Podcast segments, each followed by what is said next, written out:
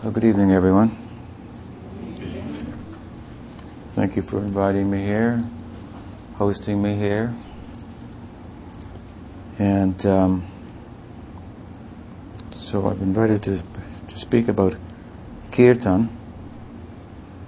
And it happens that um, in the context of my visit here, I have a number of speaking engagements, and I've been speaking from the ninth chapter of Bhagavad Gita. And um, our discussion this morning ended. Bhagavad Gita is, of course, a famous Hindu text, also known as Gita Upanishad. And um, it's been translated many, many times. Some of you may be familiar with it. You may have many copies of different translations, even over the uh, centuries. And um, it's a sacred uh, conversation between Krishna and his friend, the warrior Arjuna. And uh, that's better. and um, in, in, the ninth chapter, the subject is is bhakti. The whole subject of the book is bhakti, really, but indirectly and directly about bhakti. What bhakti is, what bhakti isn't, what different types of bhakti there are, mixtures of bhakti with other paths, bhakti mixed with yoga marg, bhakti mixed with gyan marg, with the path of knowledge, bhakti mixed with karma marg, with the path of action and so forth. Then shuddha, shuddha bhakti, pure bhakti, bhakti only bhakti, ananya bhakti. And um, here in the ninth chapter he's talking about this ananya, ananya, no, like no other exclusive bhakti and bhakti means, comes from the root bhaj.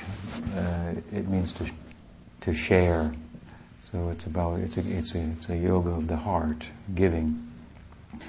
And um, in the context of speaking about this yoga and speaking of himself, this type of yoga, bhakti, and speaking of himself as the, as the object of bhakti, the perfect object of devotion, where devotion can best and most comprehensively be reposed.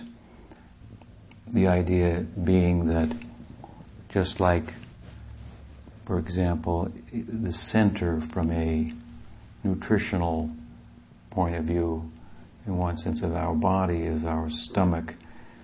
Because if we put the nutrition in the form of food into our stomach, from that central location, it will be mystically, if you will, distributed to every other part of the body. Whereas if we leave the food in the hand or it gets stuck on the tongue um, and never gets to the stomach, then we won't have the same effect. So, is there a center? Is there there's a center in the brain that if you press one spot, the whole body will be paralyzed? So, as far as love, as far as giving, goes, we can give, and we can give and expect something in return, or we can give without expectation of anything in return. And even if we give without expectation of return, if we don't give to something or someone who can take all that we can give, the experience of giving will not be complete. So two sides of giving, if you will, comprehensively. One side is to give qualitatively, that is to say, without expectation of return. And secondly, where, where to give then? Should it be to the circumference or should it be to the center? Shall we water the leaf of the tree and the flower or the root? So is there a root to our very existence? And um, of course, Bhagavad Gita says that there is, and Krishna boldly says, I'm that root. And it sounds rather ostentatious and maybe a little hard to digest, but it gives a lot of reasoning for that and why and, and how the mystics in bhakti have perceived that center, if you will, that, that center, that source, as youthful, depicted uh, and experienced as an adolescent, for example, rather than an old man on a cloud keeping score or something like that. Youth is, is attractive, youth is sought after by everyone. It wants to say, they want to say that this, the nature of the center, if you understand it correctly, that naturally and spontaneously you will be irresistibly drawn towards it. The word Krishna means irresistible. Hmm? That's what it means. So try to take it out of any kind of sectarian context, then the center, our source, is actually the, the source of love. If we're a loving being, if we have, and we do, a capacity to give, and if we really all the time only do give ourselves to one extent or another, knowingly or unknowingly, we're giving ourselves, committing ourselves. Um, if we are a, a unit of giving tendency and capacity, then if we have a source, that source must be the reservoir of giving. And, but that giving, I want to say, I'm describing Krishna as the taker, right? And we are as the giver. But the nature of the center is such that in taking, its taking constitutes giving. Do you follow me? The stomach takes, and because it is the center, its taking constitutes giving because it distributes that food everywhere. It digests every morsel and doesn't keep it. Gives it all back, something like that. So when we speak of Krishna, we speak about this uh, center. And the word, as I say in Sanskrit, it means irresistible. So it wants to say, they want to say, the sacred text, the mystics, that this center, as you start to get a focus on that, because it is what it is, it starts to become attractive, it's charming, it has the capacity to charm you just like if you were a young boy and got charmed by a young girl, or if you were a young girl and got charmed by a young boy, infatuated and driven to the point that uh, that infatuation, affection, and so forth uh, did not answer to reason, and any reason that you put in its way would only serve to to intensify it. This kind of example is given, just like if a young girl falls in love with a young boy, and mother says, "That is the wrong guy." That is the wrong thing to say. that will just make her more determined and so forth. So it's um, it doesn't answer to reason. So in the same way, the bhakti tradition says to us that we can be driven and irresistibly drawn towards the center. It has such a charming nature, and uh, it, it, it, so therefore it's described as everything that is attractive to us in the world. Like youth, as I say, is attractive. Um, romance is, is Krishna is a way of describing the kind of romantic heart of the absolute, the love life of of ultimate reality. It's not, in other words, it depicts ultimate reality not as being static, but static and dynamic. What I mean by that is our present life, material life, is not that dynamic. It's kind of a dead thing flapping for a few years only. That's not a very pretty way of depicting our life, is it? But think about it. This is a little bit of a science here. You know, you have to look at it kind of through the beyond the packaging. America's good at packaging, you know, and um, but the goods aren't always as good as the packaging. No, I mean to say that our material life, as much as we like it, we can't keep it. How disappointing that would be. If you like, you're attached to something. You say, Swami, I like this life. I have to tell you, you can't keep it. Whatever you have that makes your identity, your sense of I, our sense of I in this world is derived from our sense of mine. Whatever I think is mine determines what I am. Nothing's ours. So, what kind of sense of identity have we arrived at by material acquisition, by possession, by attachment? Do you follow me? If it's if it's my car, you know, and I got it because uh, that ad just like spoke to me, about what I am. So, then uh, my attachment to my car, it's defining me. My attachment to my country is defining me. I'm an American because I'm attached to, to America. I'm a, I'm, a, I'm a father because I'm attached to my daughter. My daughter is a daughter because she's attached to her mother. And uh, so that if we look carefully at it, I think you'll see, you'll agree with me, that we are our attachments. What we think is happy, what we think is sad, what we think is hot and cold, which is all really a product of our mind and the, the what registers in our mind when our senses are in touch with sense objects. One person says it's hot, one says it's cold, so which is that? That determining factor is something that itself will be here today and gone tomorrow. So is there a reality that, that, that, that transcends the limits of our perception of reality? And of course, the yogic answer is that there is. The Gita's answer is that there is. And so to come out of the small world of our mind, uh, kind of come out of death row. I mean, you know, we're condemned here. We're in a cell and we have a sentence. it's a karmic sentence we've, that we've uh, reaped based on what we've sown. Hmm? And so there's a way, and that is yoga, to come out from that and have life beyond the limits of the world, small world of our mind, that's not even making us comfortable, and therefore it's very unreasonable for us to insist that everyone else should fit within it. Hmm? So to come out from that, this is kind of the basic idea of yoga. And, and the coming out of that through bhakti is made easy by having a glimpse of uh, that center that in, depicted as it is by those in bhakti as being everything that's attractive, so to speak, youth. Um, I said uh, it's Krishna is depicting the absolute as having a romantic life.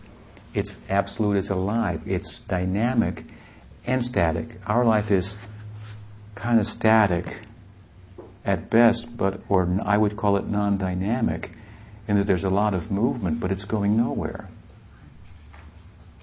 If you try to go uh, up the down escalator, that will not be a good proposal. We're like in quicksand. This is the karmic implication of of uh, the yogic worldview. The more you move, the more you go down. The more you take, because we're taking in order to move. We have a sense of ourself. In order to maintain it, we have to do something, don't we? You can't just sit there. You've got to get busy. And what do you have to get busy doing? Taking part of what's out there. And so there's some competition and so forth. And the one living being is food for another. Jivo jivasya, jivanam. That's Darwinism. And he's right about that. That's not the whole show, but there's some truth to that. So, that kind of life is troublesome. We are moving because we're being chased. You follow me? In other words, we, we, we, we've, we've hunted, and now we're being hunted. There's a reaction. We've taken from the environment, and the environment wants to take back. So we're being chased by our own past. And so to come to stillness, I'd call that static kind of fullness, and to rest, and from by stopping from taking. After all, if our life constitutes exploitation in one form or another, hmm, even by breathing, and, and we can somehow stop from becoming a taker, that's kind of an abstract expression of love, isn't it? No exploitation. It's a big thing because the world is so much based on exploitation our identification with the body forces us to be a taker because it's needy. We have to. So, in that condition, how much can we give? How much can we really love? It's hard to give if, you, if, you, if you're needy. We all feel needy. So, to become full will not be by adding more things onto our life. that will make it more complicated. But by moving in a backwards way from outward going current to the inward going current. Hmm? know the self, above the mind, above intellect, hmm? beyond the body, that you are the experiencer, and matter is experienced. Hmm? And to study yourself, to know yourself, rather than just, just try so hard to know matter that you forgot about yourself and made yourself into matter. That's uh, science too, um, or the popular idea that consciousness is merely an epiphenomenon of the brain. We have a little bit of a different idea, and we have a very objective, radically objective approach to finding that out. It's called detachment moving away from attachments. That's very objective. You follow me? If you're too close to a thing, you can't see it for what it is. If you step back with detachment, objectively, then you can see for what it is. So our yoga is about radical objectivity, Vedanta, radical objectivity. You have to divorce your self from false possessiveness, from attachments that are creating this false I. So it's, it's radical, it's extreme, much more than you're required to in the laboratory when making experiments and writing your doctorate dissertation. It's you're the you know you're on the altar, so to speak, of, of sacrifice. And what goes on in that in, in, in yoga in general, of course, is this is this effort. The theory is that the consciousness is um, ontologically uh, independent of matter. And so yoga involves to some extent separating then ourselves, as far as is possible in embodied life, from the demands of the body, which is a form of matter, and the demands of the mind, kind of a subtle form of matter.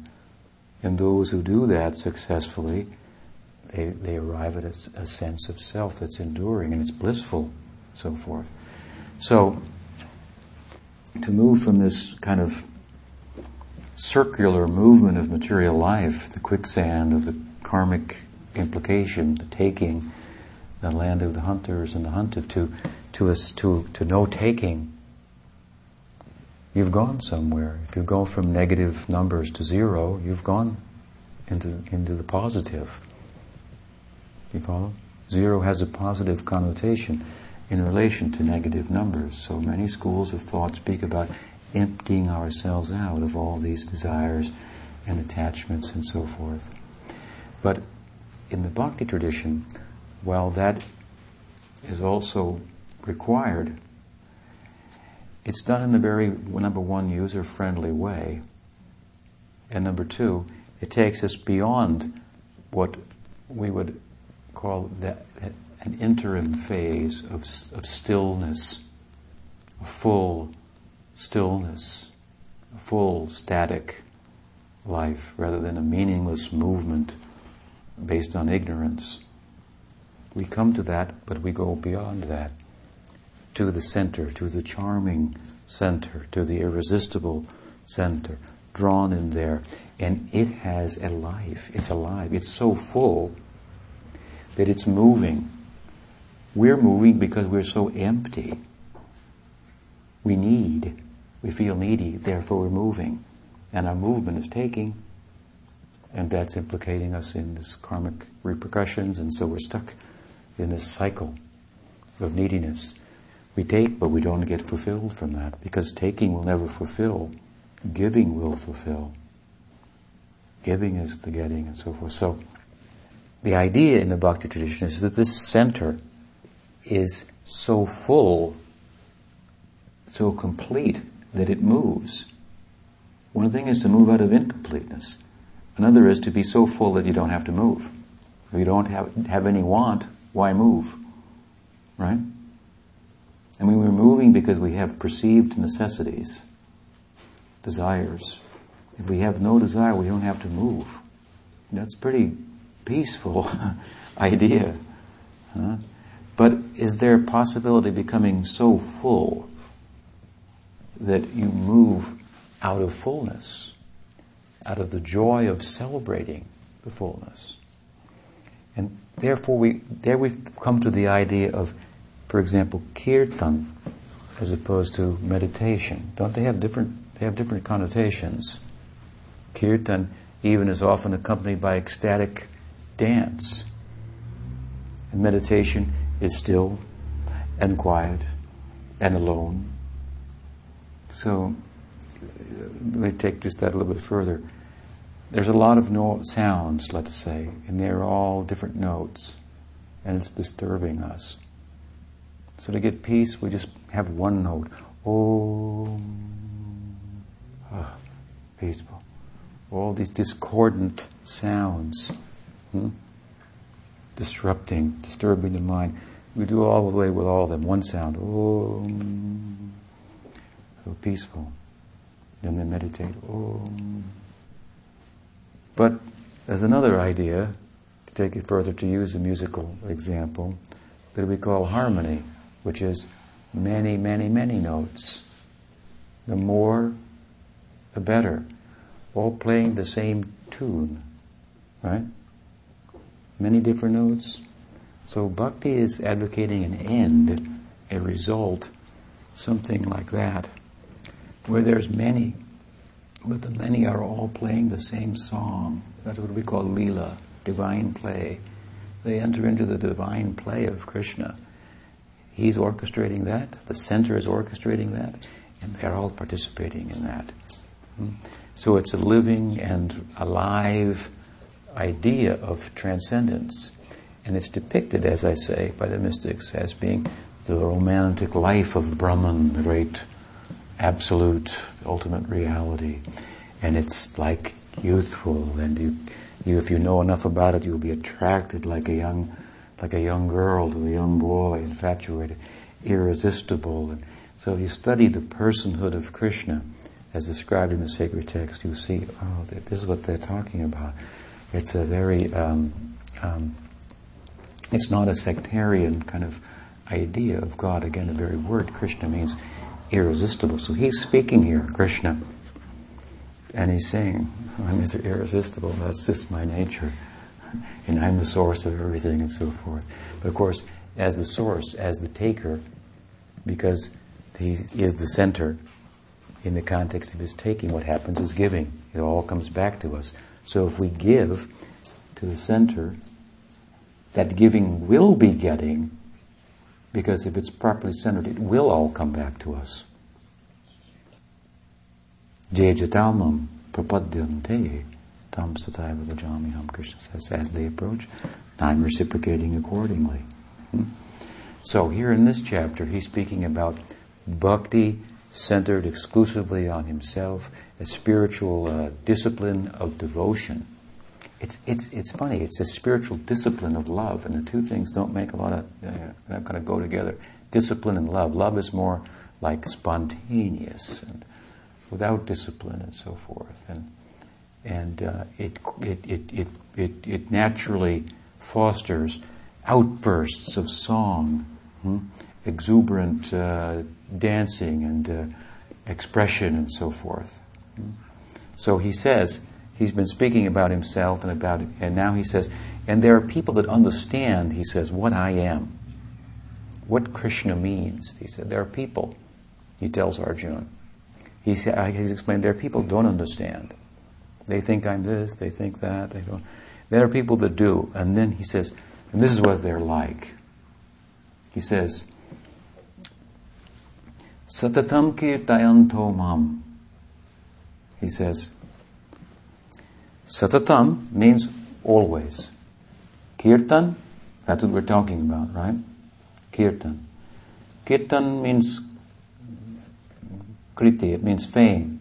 It comes from the root fame, fame. So, so to, to, to glorify someone else, to sing the glory of someone else, to praise someone else, to give fame to someone else is the idea. He says, Satatam kirtayanto mam. Mam means me. He says that my devotees, these high minded people who have understood that life is about giving and they've thought about it deeply and tried to consider where then I can give that my giving will be most complete. And they arrived at, at myself and through guidance, they're going about it in a systematic manner, under good guidance. That means yoga. That's a system to that. Uh, he says, these people, satatam, kirtayanto mam. Satatam means always. It means they're preoccupied with this chanting. It also means this. It means always means, if it's always, it means any time. You follow? They're always chanting about me means that their chanting about me is not restricted to any particular time or place. Now, if you want to meditate, it's not a good idea to do it on the bus or at the stoplight. You follow? There are some, strictly, strictly speaking, there are some, and meditation is spoken about in the Gita, there are some rules for meditation. Hmm? Your seat cannot be too high, not too low. The yogis were told, but too low, some snake might bite you in the forest. If it's too high, you might fall off. so uh, not too high, not too low, and uh, you have to be uh, uh, uh, in a quiet place, alone, and many, many, many kind of prerequisites for such. It's not satatam. It cannot be done anywhere, at any time, at any place.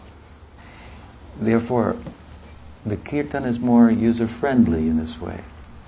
It's a, it's a means by which the center is more accessible. And the means is actually a more attractive, more compelling means. If I sit in meditation alone, to be alone, hmm?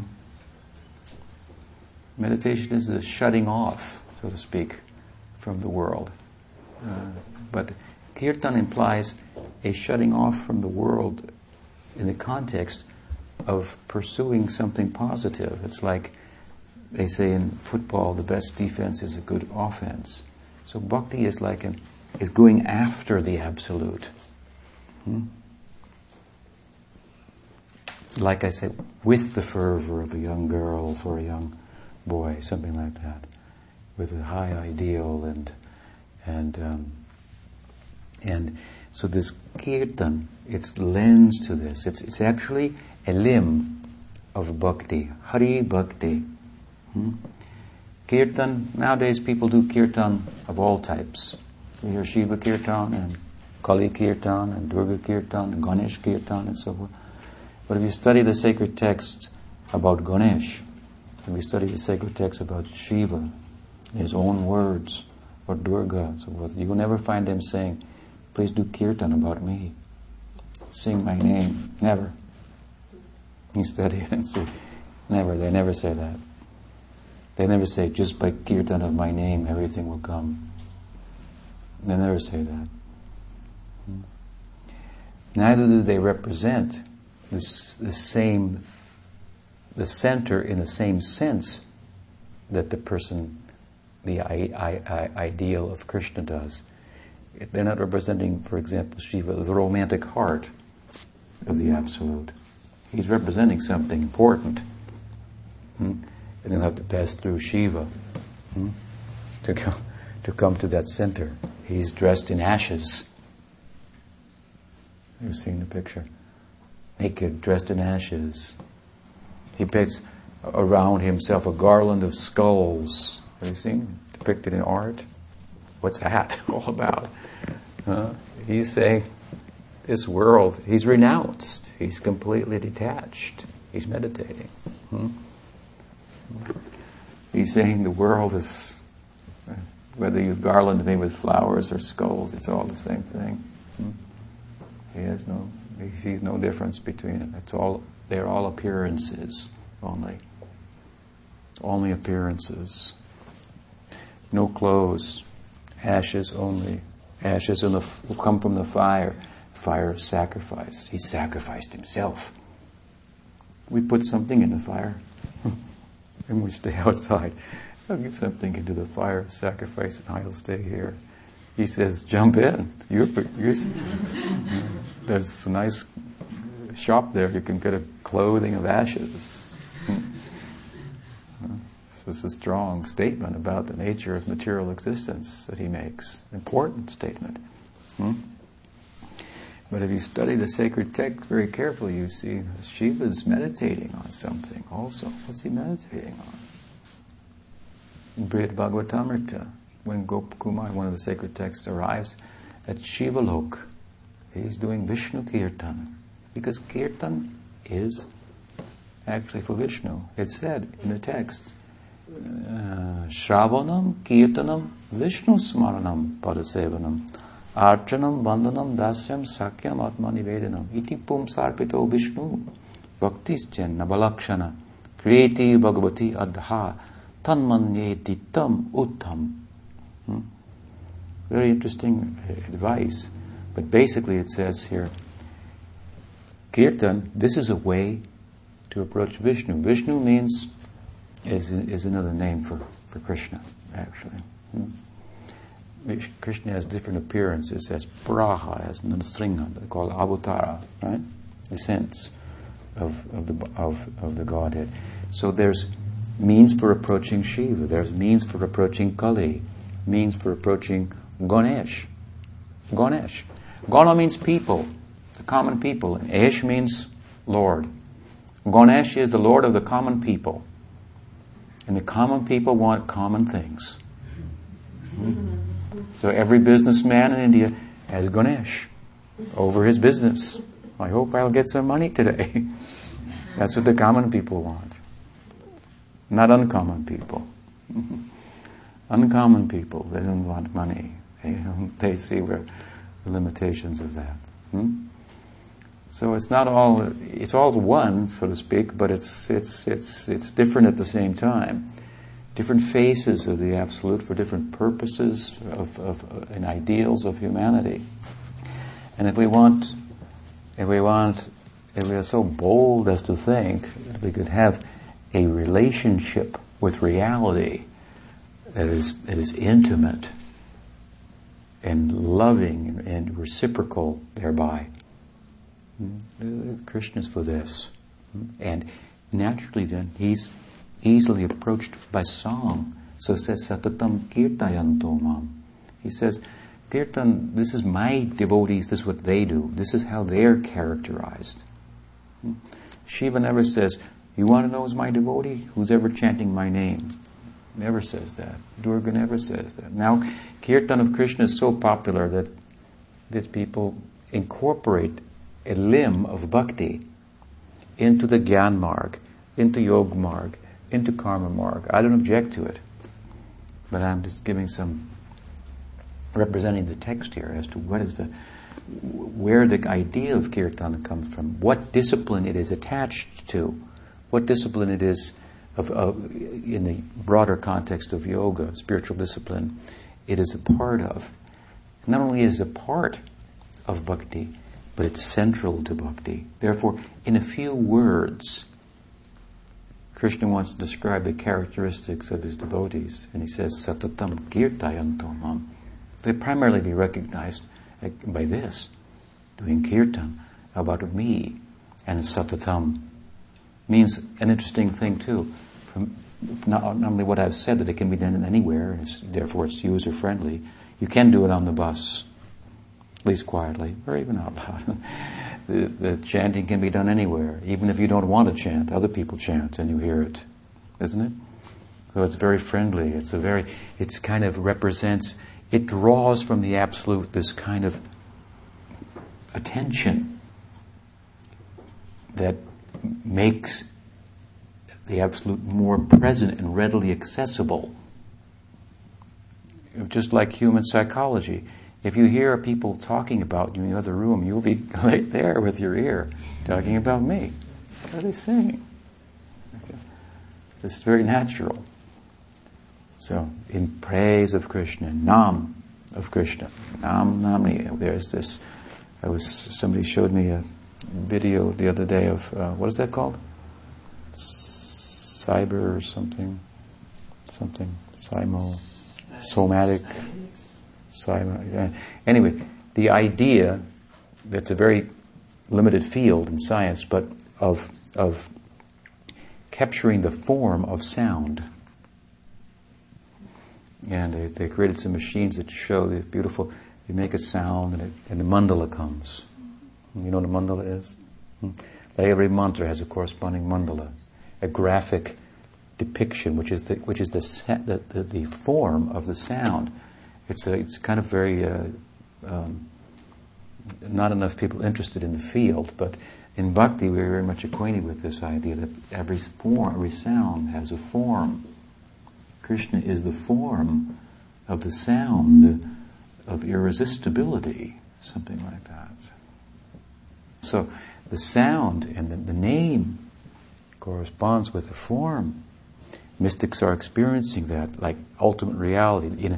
Like they've entered into a loving, reciprocal uh, relationship with, with, with someone who's like the best possible friend, or like a romantic uh, relationship with, with the Absolute. It's a very extraordinary idea. So, at any rate, the satatam, which means it's easy, it's, it can always be done in any circumstance. You don't have to first take a bath and then there's light incense and sit quietly or whatever. There are a lot of prerequisites for different types of practice. It's, it's readily accessible. There are no real hard and fast rules for engaging in that. Again, even if you don't want to engage in it, even the trees are hearing it when we're chanting. The stones. It, not only you're benefiting, but others are benefiting. See, it has a giving connotation to it, the chanting. You think, I'll go and chant for myself, but other people will hear. And they'll be benefited too. But there's another implication of satatam. Satatam means always. So always means, that means in all time and beyond time. That means this kirtan is means and it is the ends.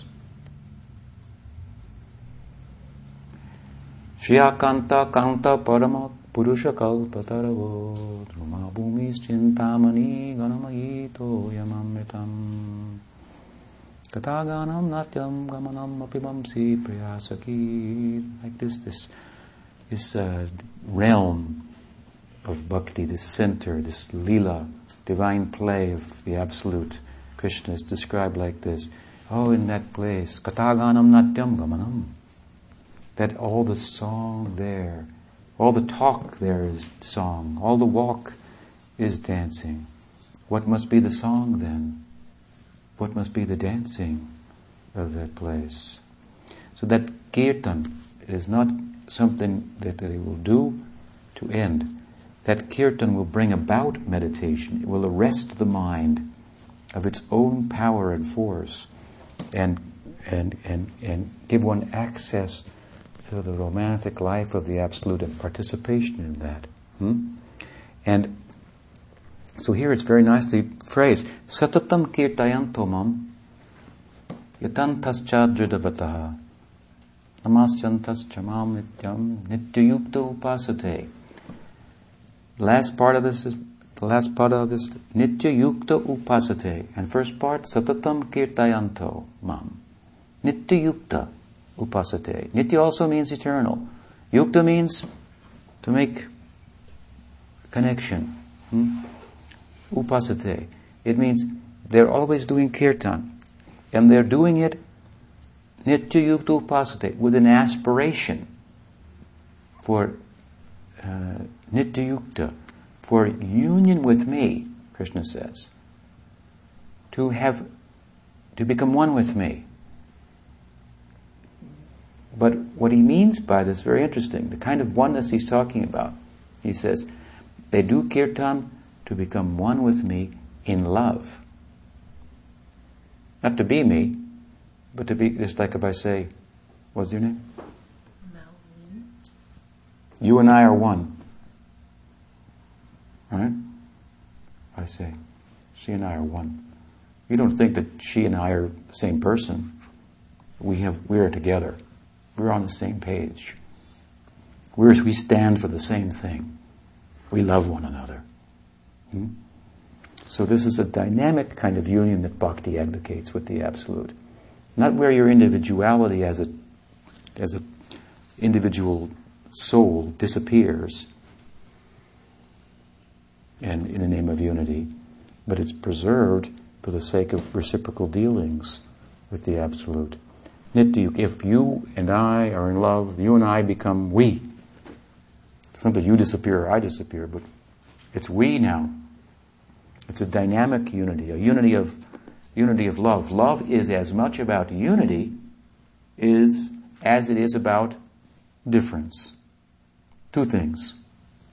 Unity and oneness and difference at the same time. So the the understanding of the nature of transcendence and enlightened life, if you will, in the bhakti tradition is one in which there's where there's a union between our individual self as a unit of consciousness, a unit of giving capacity and tendency, with the absolute that is a is a kind of a, a, a dynamic, as I say, union that uh, of love that in which the dance or the love life, the play, the lila of um, the absolute, um, we're able to participate in.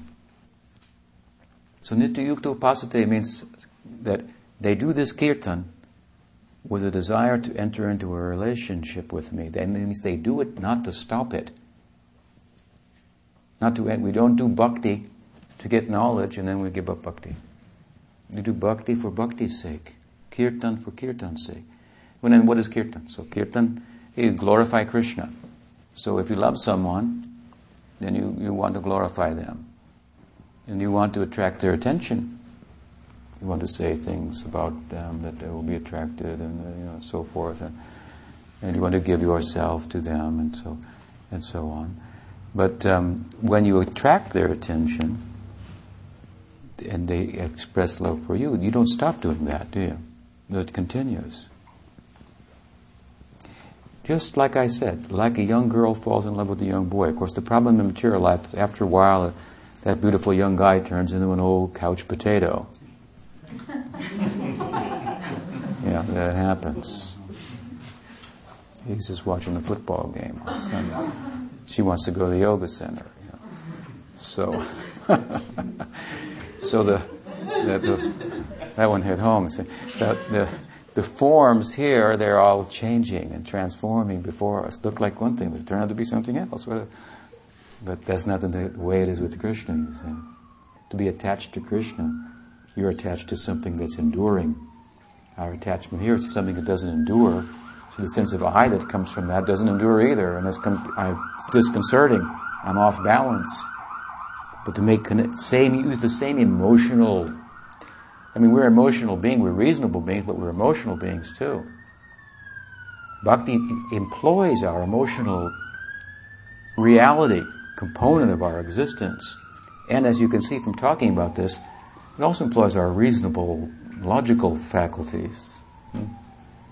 This is, you know, I'm trying to speak reasonably here. There's some thought to all of this.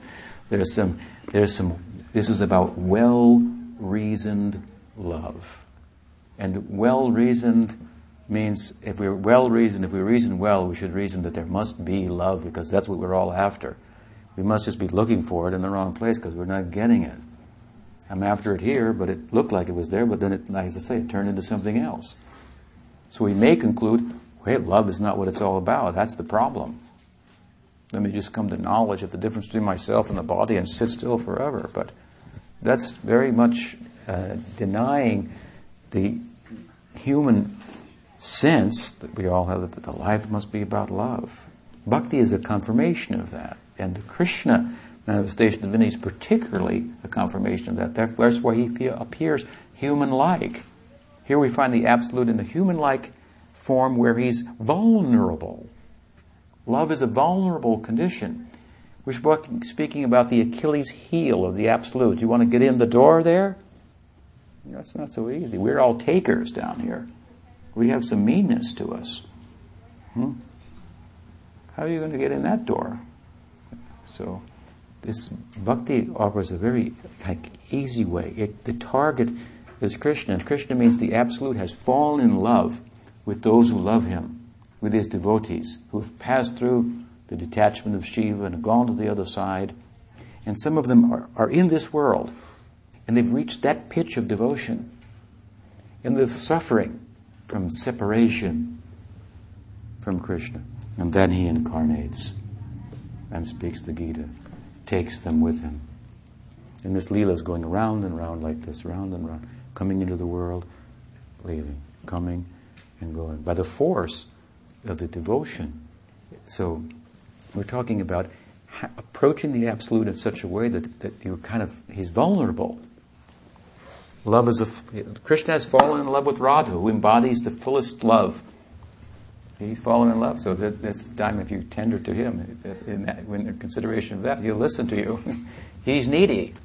Then he's needy in a full sense, Krishna. This is the idea. The more needy Bhagwan is, God is, the more accessible God is. God doesn't really have any needs. Therefore, people say, Why feed God? Why should I give my money? God doesn't need money. Hmm? But when he, when, he, when he becomes conquered, if you will, the Godhead, by love, then he appears needy and he accepts love. So that's our opportunity to get in the door, so to speak. So this kirtan, therefore, satatam means that not only is it easy to do and uh, it can be done anywhere and any time, there are no hard and fast rules and and uh, and so forth, but but it's perpetual and it's about awakening a perpetual relationship with the absolute in intimacy. Let me say one thing about that.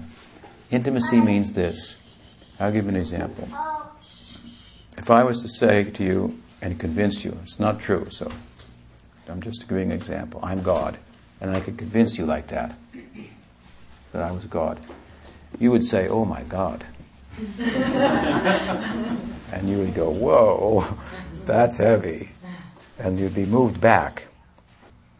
So if we want to have intimacy with the Godhead, intimate, if the finite wants to have an intimate relationship with the infinite, the infinite is going to have to take an apparent finite appearance in order for that intimacy to be possible. The Aishvarya, the godliness, the prowess, and so forth of the God, has to be played down and suppressed in order for that intimacy between the finite and the finite to take place. Krishna represents that. Hmm, they call it madhurya, sweetness. When the all powerful becomes apparently in need, that's charming. Not really in need, it's a play. It's called Lila means play.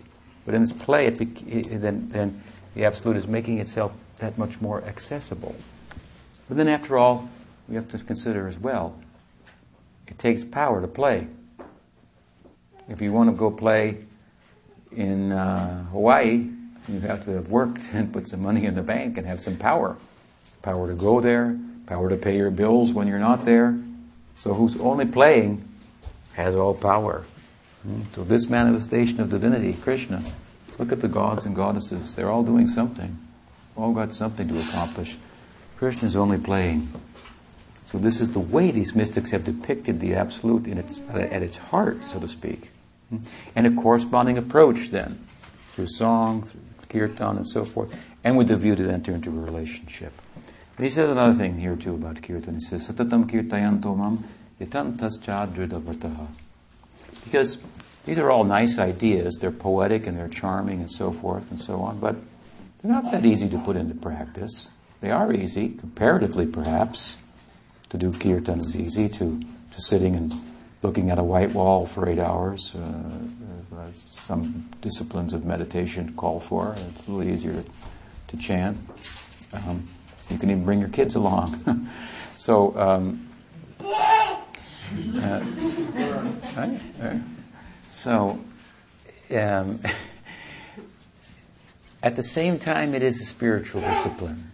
And, and so there are some things that can be done that will improve our capacity to take advantage of the kirtan. So Krishna mentions it here. He says.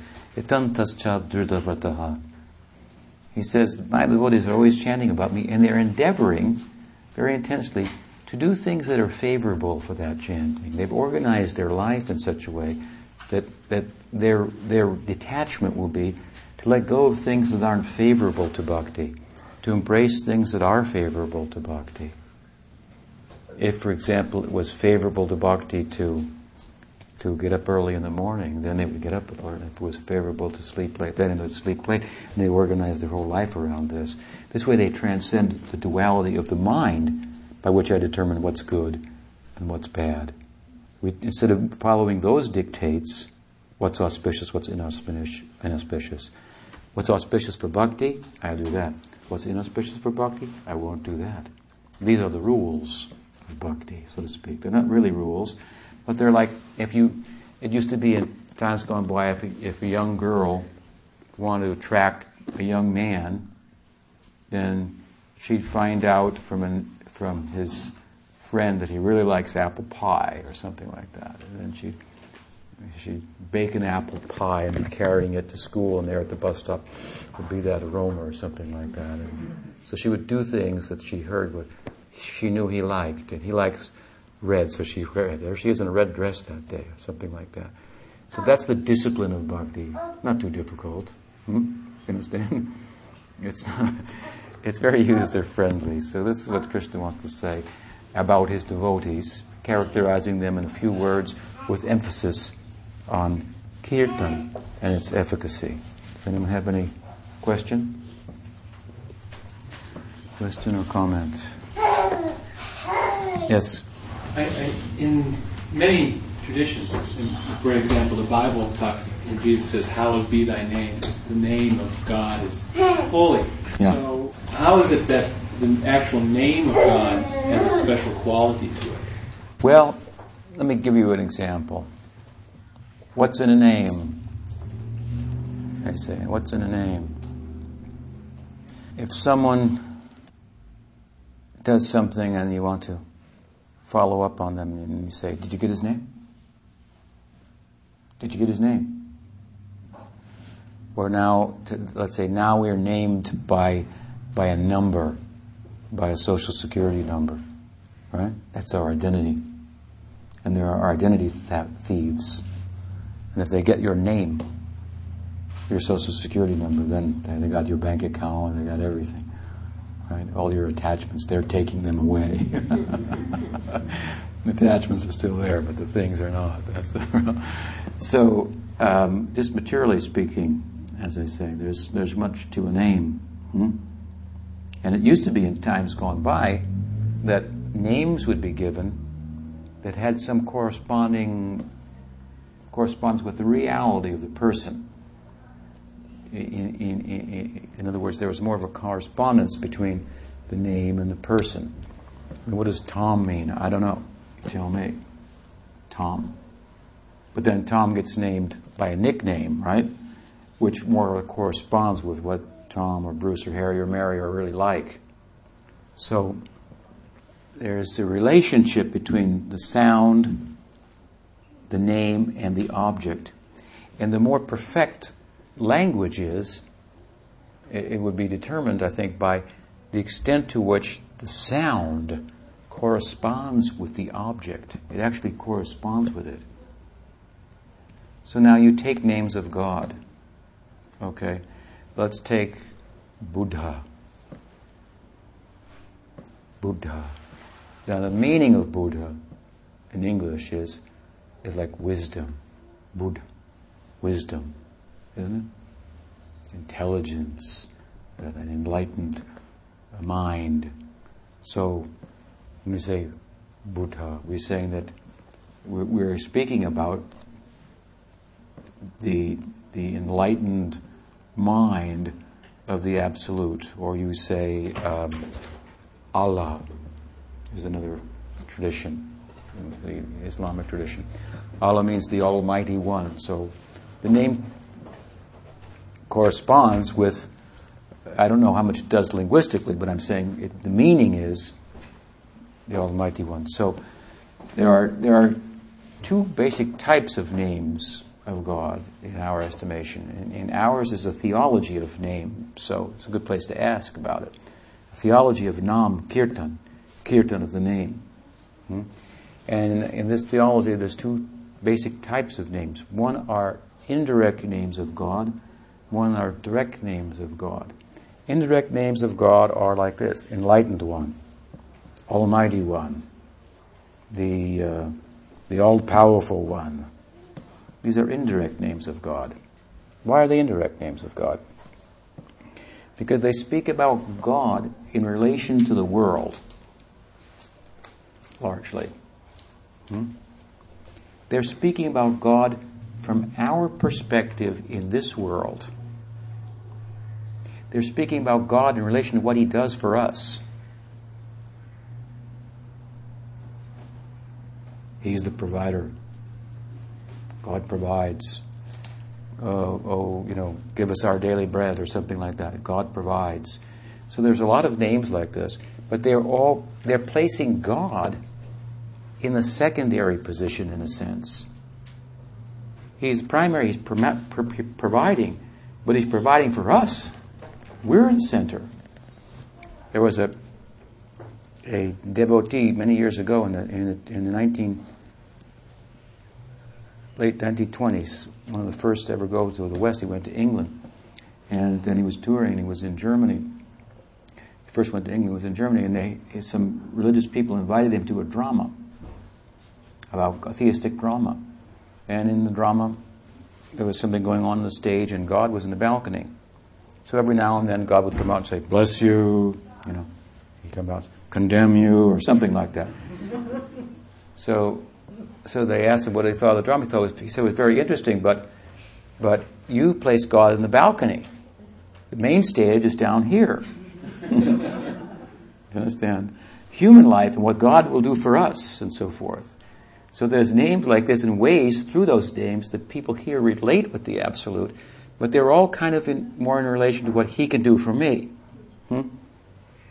And then there are primary names, and they're about what we can do for him something like that. So Krishna is one of those names. Govinda, hmm? Gopal. These are all names of Krishna in Lila. Hmm?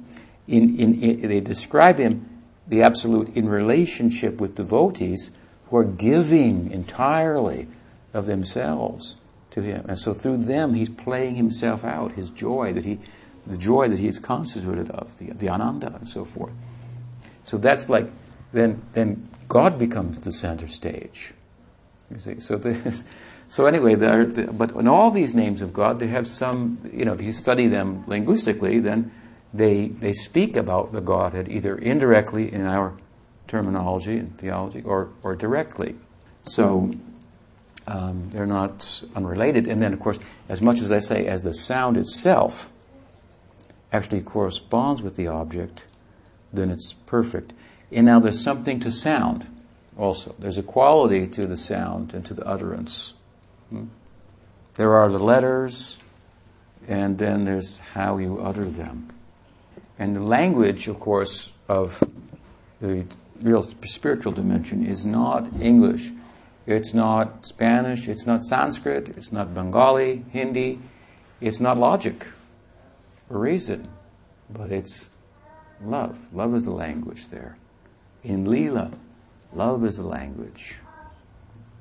So, to speak this name of Krishna, hmm, you have to learn the language of love.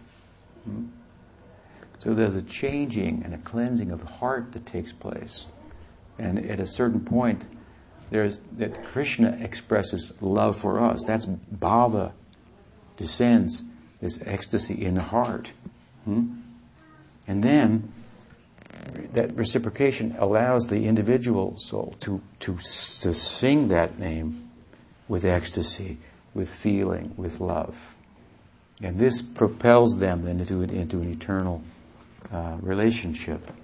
So, so it's not just, um, you know, these uh, four letters or, or, whatever, you know, Rama, R-A-M, or something like that, but those, that's the external manifestation of that. And we speak of the chanting in terms of chanting without paying attention, nam, namaparad, namabhas, kind of a, a, a, shadow of the, of the full name, and shuddhanam, the pure name. And these are all relating to conditions of the heart and degrees to which we've withdrawn from worldliness and entered the world, the inner landscape and so forth. We're moving there. So um, it's a big, uh, big topic. Um, but um, these in these direct names as I'm speaking of them, they're all they all are related to to the to the lila itself, hmm? To the life of God, in a romantic life of God. So, so when so you know you think about it like this: if you are speaking about the romantic life of God, that's a little embarrassing. Just like if I'm speaking, you know, what happened last night at Trista's house. Him and his wife, they had an argument. It's a form of love, you know. they were arguing last night. So, so even in the Lila, Leela, Krishna's arguing with Radha and so forth, and there are, there are things to, uh, and, and, some devotees, are, through their meditation, they've entered the Leela, they're, they're aware of that, they sing about that. And this is embarrassing to the absolute, so to speak, in this world to share that kind of information. So after a while, he'll come and silence you and take you there. Something like that. If you talk about the, if you sing these internal names that all correspond with Leelas and you understand them, you become acquainted with them. And after a while, you say, You know that about me? That's not to share with anybody and everybody. Most people aren't even interested in me. To speak of telling them about my, my problems with my, my love life. Hmm? Won't let me into the grove, into the bushes, you know, uh, to meet with her. I've got a problem. You're telling people about that. You better come stay with me, something like that. So this is a powerful way to attract his attention. I know it's an esoteric answer, but.